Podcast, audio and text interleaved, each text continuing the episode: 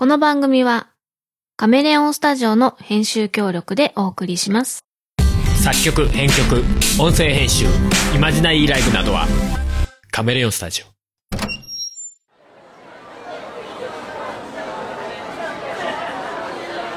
皆さん、今日もお疲れ様です。働く人の疲れをちょっと取り除く、頑張る人の腰掛けラジオ、始まります。容量オーバーです。メモリを入れ替えてください。耳に触るピープ音が部屋に鳴り響いた。一昨年買ったポンコツマシンに頭を抱える。いらっしゃいませ、ようこそ。欲しいものをクリックしてください。着るものも食べ物も可愛い女の子も。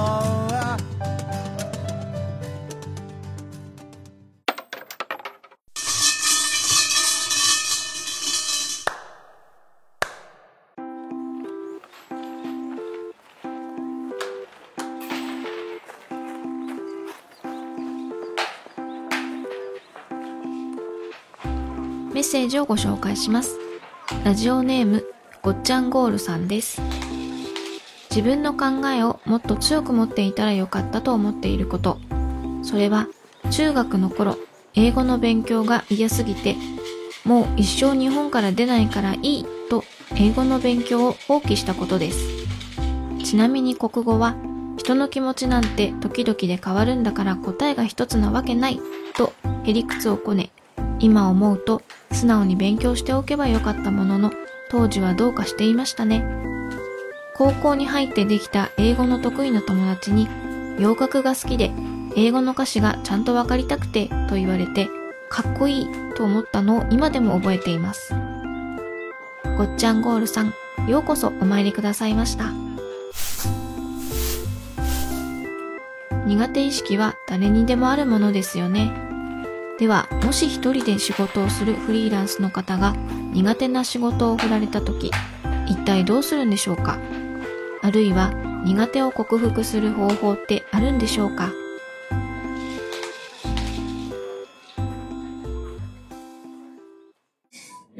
次の方はですね、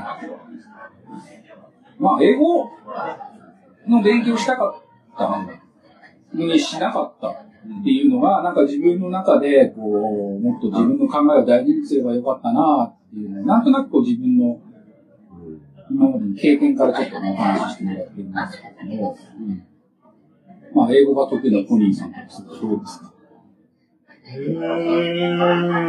でも英語って英語だけをなんかピックアップするとあれですけど、でも人生の中でこれやりたいけど結局やんなかったことって死ぬことなんじゃないですか。方が多いですね。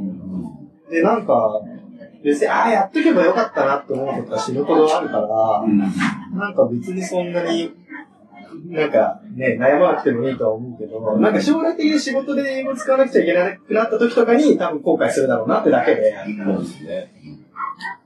そういうところも含めてちょっと諦めちゃったんだろうなっていうところはあるんだけど、どうですか、基本的な考え方として、その苦手意識を克服するとか、あるいは苦手意識を気にしなくする方法という点をちょっとクリエイターの方目線でちょっとお話を聞きたいなと思うんですけど、基本的にその苦手意識を持っているような仕事があるかどうかっていうのは別として、苦手な仕事を受けないか、あるいはその苦手な仕事をうまくこなせる技みたいなものを持ってたりします。受けるか受けないかで言うと、受けますけど、別に苦手も苦手のままでいいんじゃないのって思いますけどね。別に苦手って分かってるっていうことは、ほら、対策の打ちようもあるから、別に苦手だって分かってることの方がすごくね、って思うんですけど、できもしねえことをできちゃうって言っちゃうよりは100万倍マシだと思いますね。これちゃんといい。苦手意識ですからね。苦手じゃないですからね。まず、そうか、そうね。苦手と苦手意識って違うから、苦手しかただの追い込みまだやってないから。そりゃそう。それで言うとね、英語だって別に今からできるかもしれないしね。まだ、意外と、英語苦手なんだよねって言って、海外に旅行でも何度も行って、意外とコンビニとかでチラッと中学校の時に学んだ英語がポッて出た時に、意外と通じたりした時に、ピンって変わる人いるんですよ。あ、俺英語喋れる、私英語喋れるってなって、で、もう全然なんか中学の時に学んだやつだけでどんどん話していって、上手くなっていく人すごく多いんですよ。日本人は特に英語苦手だっていう苦手意識がすごく強いから、なんだったらもう海外行っちゃうね。面白い。あれだけ勉強して文法が悪いんだよ、すべて。そう、文法通り。英語はね、勉強のシステムが俺よくねえと思う。文法なんて関係ないですよ。本当に関係ないと。単語だけでも通じますよ。通じりゃいいんだもん。なんか、これデザイナーあるあるかもしれないですけど、僕らもかっこよく見せたいから、なんか別に必要ないけど、英語使っちゃうときとかあるじゃないですか。全然ある。全然あ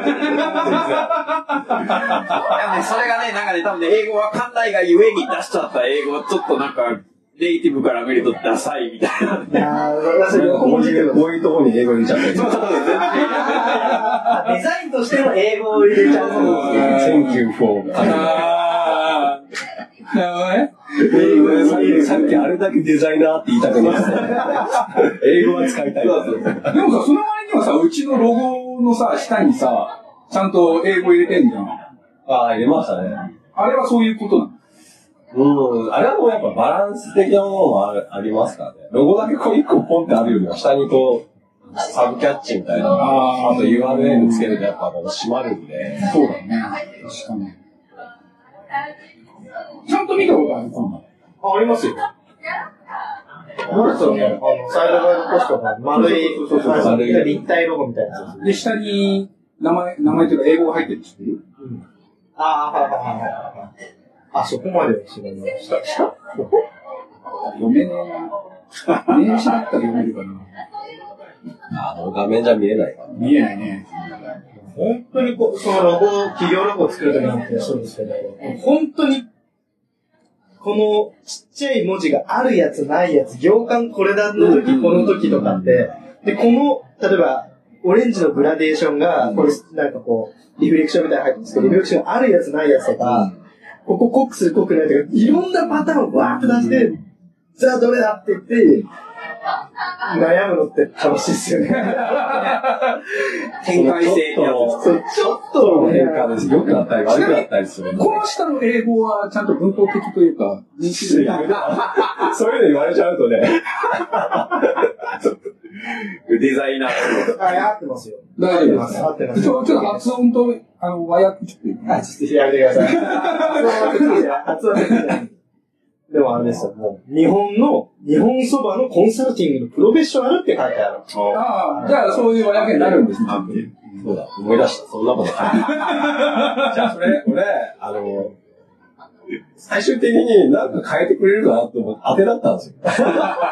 大体なんか、会社のキャッチコピーっていうかあれがあるだろうから、それからなんか何にも言わねえな、これ。やばいね。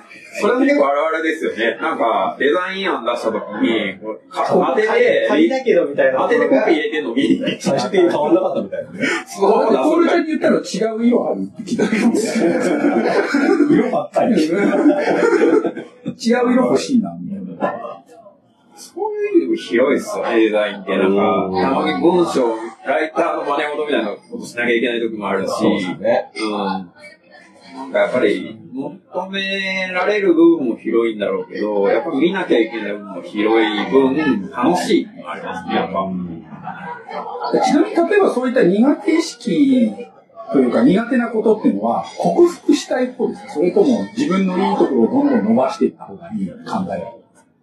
いやそれはものによるけど、その苦手だなって思っていることが、もし克服して自分にプラスになるかどうかは考えますね。これ克服しても自分に何にもなんねえかなと思ったらそんなに気にしないですけど、絶対 100% というかプラスになるなと思ったらちょっとずつでも、ハードルをものすごい下げてこう、下げて取り組んだりしますね、その苦手なことに対して。苦手意識あることって、それがすごい得意な人のと比べちゃったりするから、入り込むの難しかったりするんですよね。やっぱりそのイメージなんですよね。あの人こんなできる、あ、この英語だったら英語こんな喋れる、私無理みたいな。だってこの人だっていきなりそこに行ったわけじゃないんだからね。そうだよ。最初の取っかかりがあれば、苦手意識って結構、克服できることが多いんじゃないのかなと。いや、本当そうです。技術的なできることって、できる人って、やっぱできるようになった人っていうことが多いじゃないですか。みんな、そう、さっきの通りで、別にみんな最初からね、できる人だったかって、そんなことないわけじゃないですか。でもそう見えるんだよね。そう。自分ができないばっかりで。すげえこの人。もう届かない。ねえ、でもやっぱ俺ができないことでトールさんができることっていっぱいあると思うけど、じゃあ俺がトールさんになれば同じことできるのかって、それって多分イコールじゃないじゃないですか。だからなんか多分、その目標があることはいいことだと思うけど、なんかそれが全てにしちゃうと、なんか、せっかく、自分には他の広がりがあるのにそこ潰しちゃうっていう話もあるから、なんかそういう感じで捉えられるといいんじゃねえのかな。なんでちょっと笑ったのよ。いやいや。それで記者はどうですか、このメールをいただいた方に、例えば何かアドバイスをするとしたら。でもね、この人、この3行目、国語の人の気持ちなんて時々変わるから、答えが一つ、なわけないっていうやつ。これ俺全く同じこと、高校の時言ったことがあるんですよ。トール少年は何を考えてそうか。これね、ほんと国語がすごい苦手で、誰もあれかわかんないけど、作者の気持ちを紹介しなさい。主人公的な。この4つから選びなさいって言って、これを考えたやつはもちろん外れてたんですよ。で、先生がこっちだよってなった時に、もう一番になってたって。どこに書いてあります？この人あったことあるんですか？詰めて。上の方は、ある意味書いてはあるんですよ。でも一番近いのはこっちだ。言い張るけど、粘って、これ三角もらったもん。強い。国語ってなんか答え、数学と違ってこれっていうのは、明確に出ないから。俺はあんまり好きじゃないんだよね。そういう人は、あれですよ、行間を読みすぎってやつなんですよ。でもそれは小説を読むにはすごい必要な、あれで、なんか、小説だけに、現代文の授業でありますけど、ダッシュって線なんじゃないですか。線の中で何を書いて、何がこう、意味が込められてるかみたいな話だと思うんですよ。そこを読んでる側のあれだから、俺すごいこれ言ってることは僕も同じことだね。すげえよ、もうそれ。もう国語なんていう学科はもう俺欠陥学科だと思う。欠陥だらけでさ、そこにどうだい？ね、いやでもそうだね。選手権。なるほど。ね、その時の作者の気持ちを答えなさいとかだって、その時晩飯何こうか考えてたことすぎじゃん。先生の友達が書いた文章だったらいいよ。あなたが過ごしてきた友達が書いた文章だから。先生が書きなよ。そうだね。先生が日記を書いて、それで、説明作って。そしたらね、答えは先生だから、もうこれ聞いてる全国語教師がめっちゃキレると思うんですよ。めっちゃわかるわ、それ。もう。ほんとね、参加もらった時の嬉しさ。言ってんだよね。嬉しかったね。認めたんですよね。認めたと。確かに、その解釈もある。それからそういう感じのなんか、ざっくりした問題出なくなったけど。何を言われるかわかんない。理科とか算数とかで絶対そういう答えはありないからね。それ言うと別にこのゴッチャンゴールさんが言ってることって別に間違ってないですよね。もっと勉強しとけばよかったなと思うもののって言うけど、そう思ったってことが大事なんじゃないのっていう気がする。ねえ。別に将来、戸田夏子みたいになりたいとか、ね、その翻訳家になりたいんだったら、でも英語諦めちゃったんですよねって言うんだったら、それはお前頑張れよ。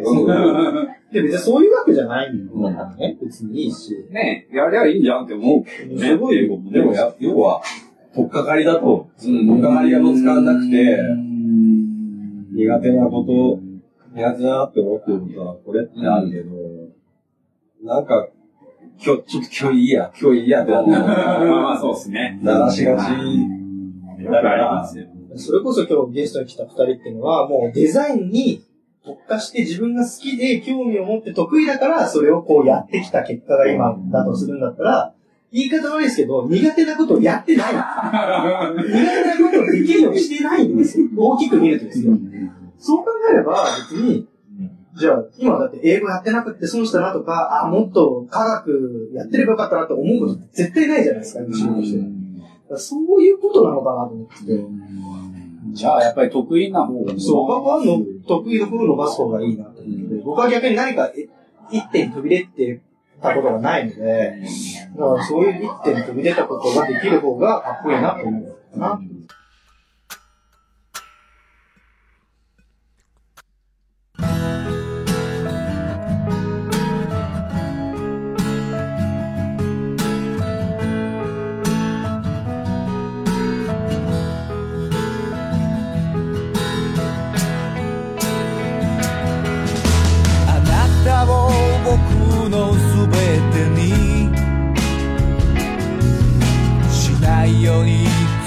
「いつの間にかその存在が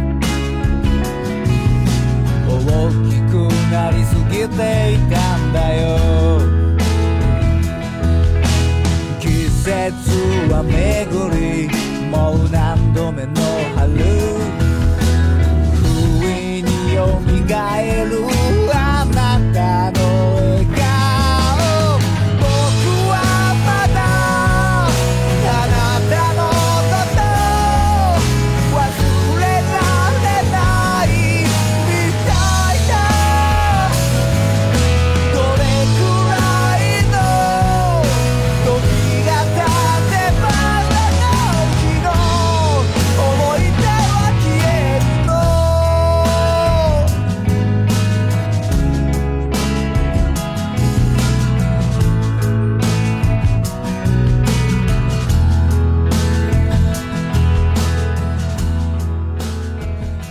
じゃあ、例えばこう、それぞれに部下がついたとしたら、それの苦手な意識を補う教え方をするか、得意なところを伸ばす教え方をする。だからどうする？自分の部下、うん。自分に部下ができた。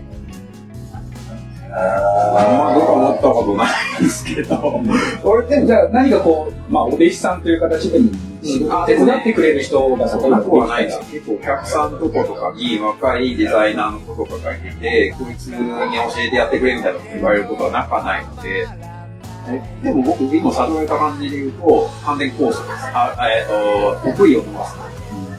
なんか別に無理だって思ってることを決して。やることが、さっきの黒さんの話じゃないけど、それがちゃんとその今のタスクにおいてプラスに働くんだったら、それは多分やり方みたいなことが僕ができることなのを教えるかもしれないけど、なんかやりたくねえのにやることねえんじゃんってどのレベルかによるかな、まあね、最低限そこはっていうことだったら苦手トピックしてもらうけど、まあそうですよね、できなきゃ何も前に進まないようなことだったらね、そうだよね。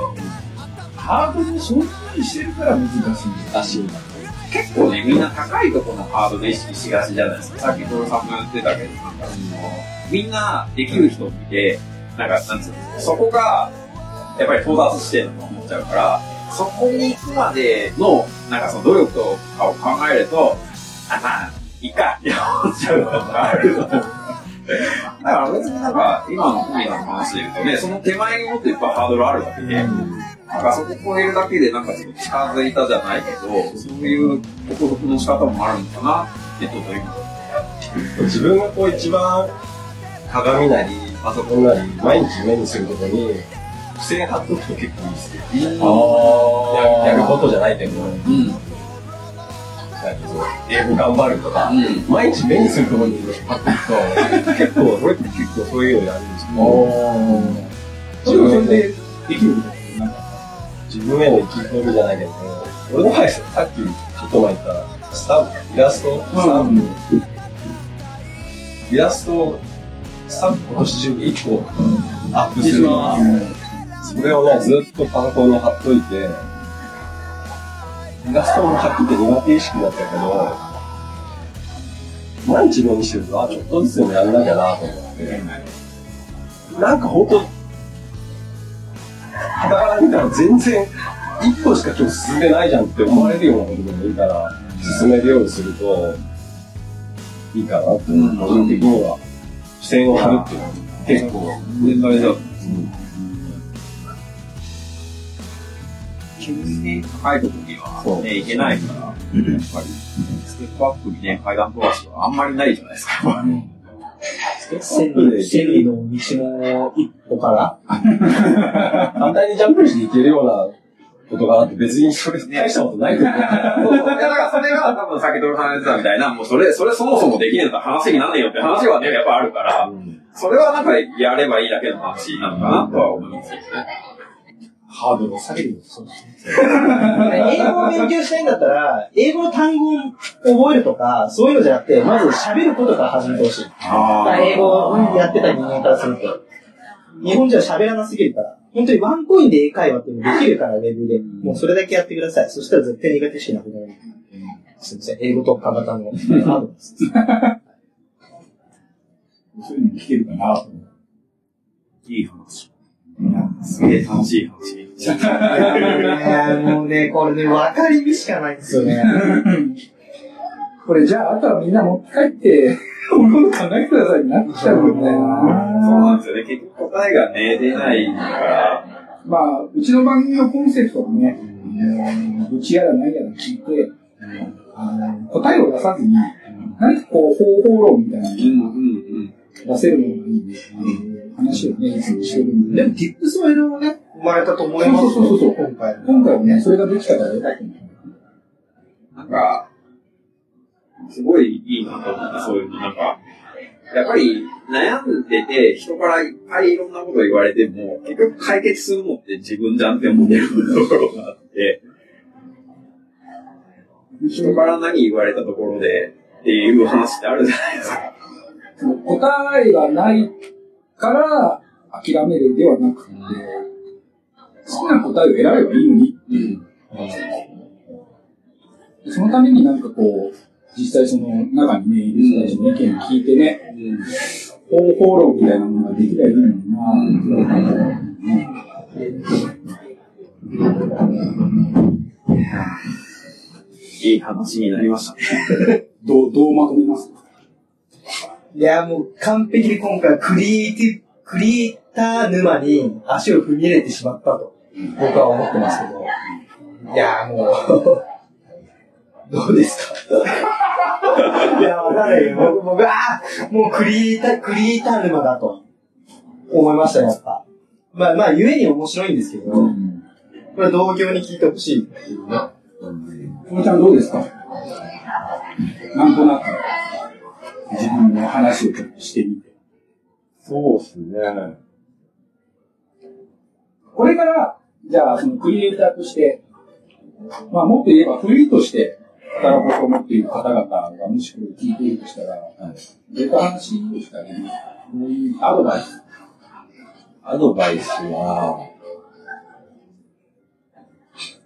多分でも、何回か話してる、なる前に持ってるイメージと、なった後の、商業デザインの話の差は、実際やってみないと絶対わからないんで、そこをどうこう やってみて、絶対この仕事違うよとかいくら言ってもわかんないから、フリーになりたいと思ったら、早い方がいいと思います。自分が早かったからっていうのはあるんですけど、だから自分以外で、自分がフリーになった後のフリーになった人で、もう辞めてる人の方が多いんですよね。やっぱ早ければ、もちろん若いうちにっていうことだね。辞めても次があるし、辞めることを前提になるわけじゃないんですけど、なんかこの会社で10年やったらフリーになろう。まあ今多分、普通30、30、40手前ぐらいでフリーになるとか、そういうのが普通なのかもしれないですけど、フリーになる人もいろいろあるから、なんとも言えないですから、その、一回やってみるっていうのが、早いうちに、やりたいと思っていたからね。うん。副業 OK な会社もあるだろうから、副業としてもできるし、まあデザイン、もしデザインやるんだったら、うん、早いうちになんかこう、やってみて。あ、そう、年って、身動きできなくなってからフリーになるよりも、若い時はパーンってフリーになっちゃった方が、動きやすいような気がするかなと思う。逆に経験が生きるのかもしれないですね。逆と悪の辛さってやっぱりフリーランスって一個大事な武器だと思うから、若い時ほどやりやすいって感じがありますよね。周りからはもう早すぎるよとか、いろいろ言われると思うんですけど、なんか、やってみて苦労するっていうのは多分、年数重ねてみても絶対苦労するんで。いや、そう。うんだいたいなんかその早すぎるとか否定的な意見言う人とか半分ぐらいがやったことないやつ。うん。ほぼそうですね。ちょっとこれちょっと水差しのあれなんですけど、結婚と同じかもしれない。あ、そう。そこですね。言っちゃうから。さっきもなんかあった。俺の答えを言っちゃうパターン。いや、ごめんなさい。本当に自分がそうだと思って。あんだし。本当になんかそれが、そう、つながる。僕も結婚早くしといた方がいいって言ったので、ね、悩みが全然違うからですけど、結婚しようかどうかなと思ったら、早い方がいいよって、早く結婚したから言えるわけで、なんかそれ違うね。俺今落とそうと思ったのに。いやー、ごめんなさい。本当に。バッサリくしたね。じゃあこれ、バッサリってどうぞってやってみてやる。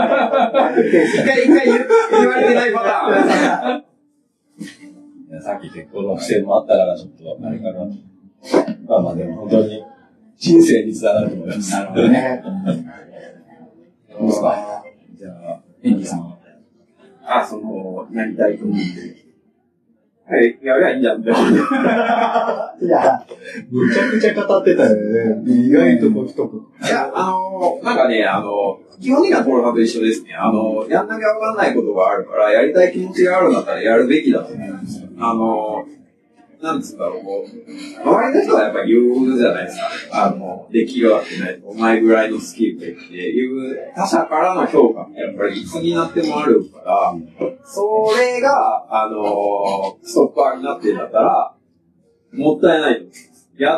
今とかって時代的にやりやすい時代だし、やってみて見えることもあるし、じゃあデザイン力めっちゃあればできるとかっていう話もないし、営業力ある人が生き残れるっていう話もあるし、本当そういう意味だ。みんなやってみないとわかんないみたいな話があると思うから、ただ一個あるのは、やっぱ会社とかが守ってくれるわけじゃないから、何が起こっても、これ僕よく言うんですけど、仕事仲間とかとよく話すんですけど、なんかが起こった時に、問題が起こりましたと。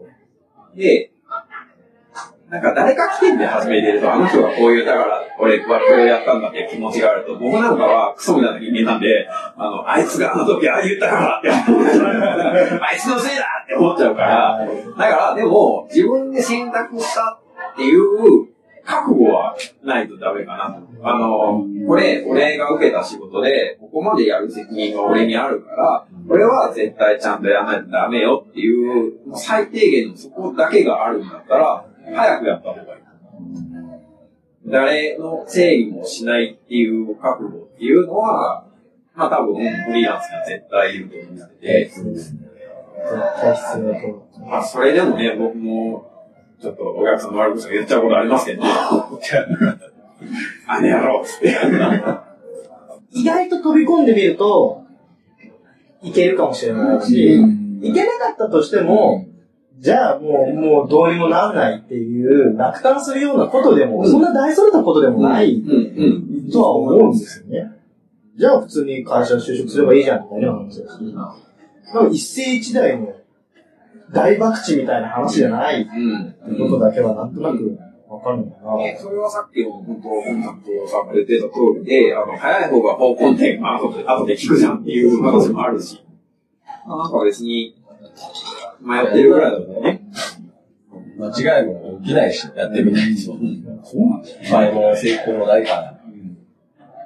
前も成功もないで、なんか、どうかなって考えず、絶対何も進まないです。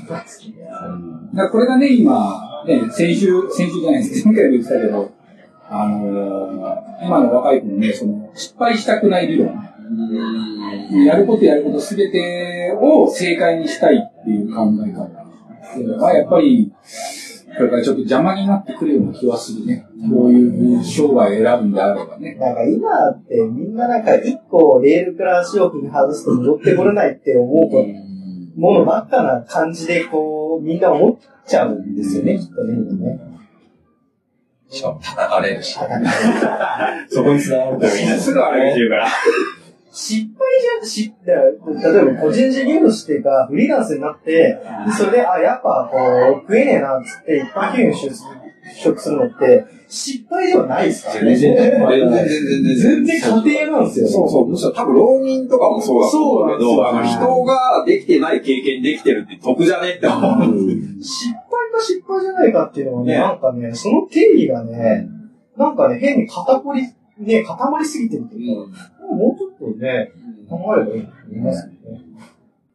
やれない人たちがそうやって言うことに対して、悪く言うみたいなのもやっぱり違うとは思うんだけど、やっぱりね、お客さんってやっぱりわがままなもんじゃないですか。そういうのと付き合っていくっていうのも大事な話だし、悪口を、僕も作ったサイトが2チャンネルで叩かれたら、もうやめてやるって思ったけど、なんかそういうのとかも楽しめるぐらいの感じになれたら楽しいかなと思うし、楽しまなくてもいいと思うし。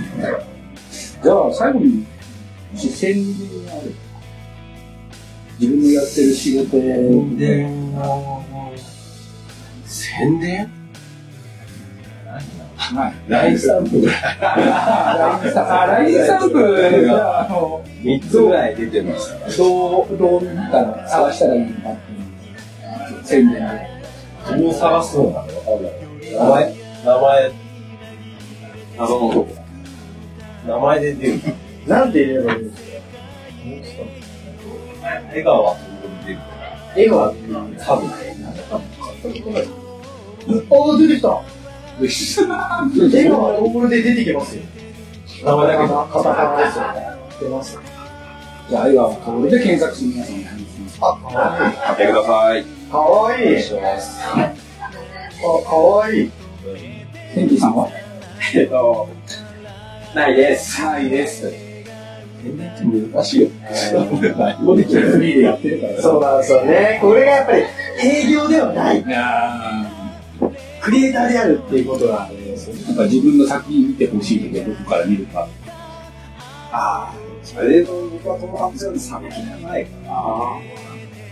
まあでもこのね番組のロゴはロゴというかそうだね。ロゴはずっと残ります。作っていただいてありがたい。ね。ありがとうございました。じゃあご覧いただきました。どうも楽しかったです。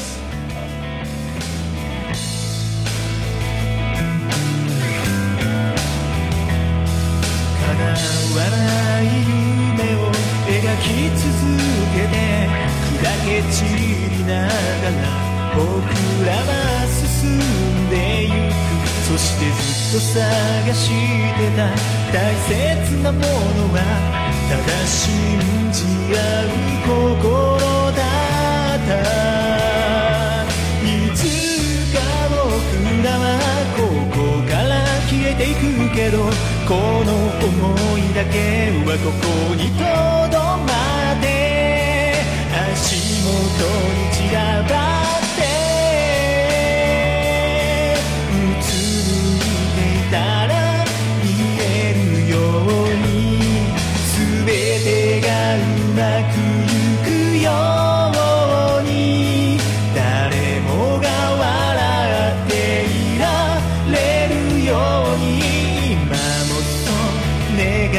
って番組では皆さんのメッセージによる参加をお待ちしております。番組メールフォーム、Twitter などの各種公式 SNS へ送ってください。それではまた次回、皆さんのお仕事がうまくいきますように。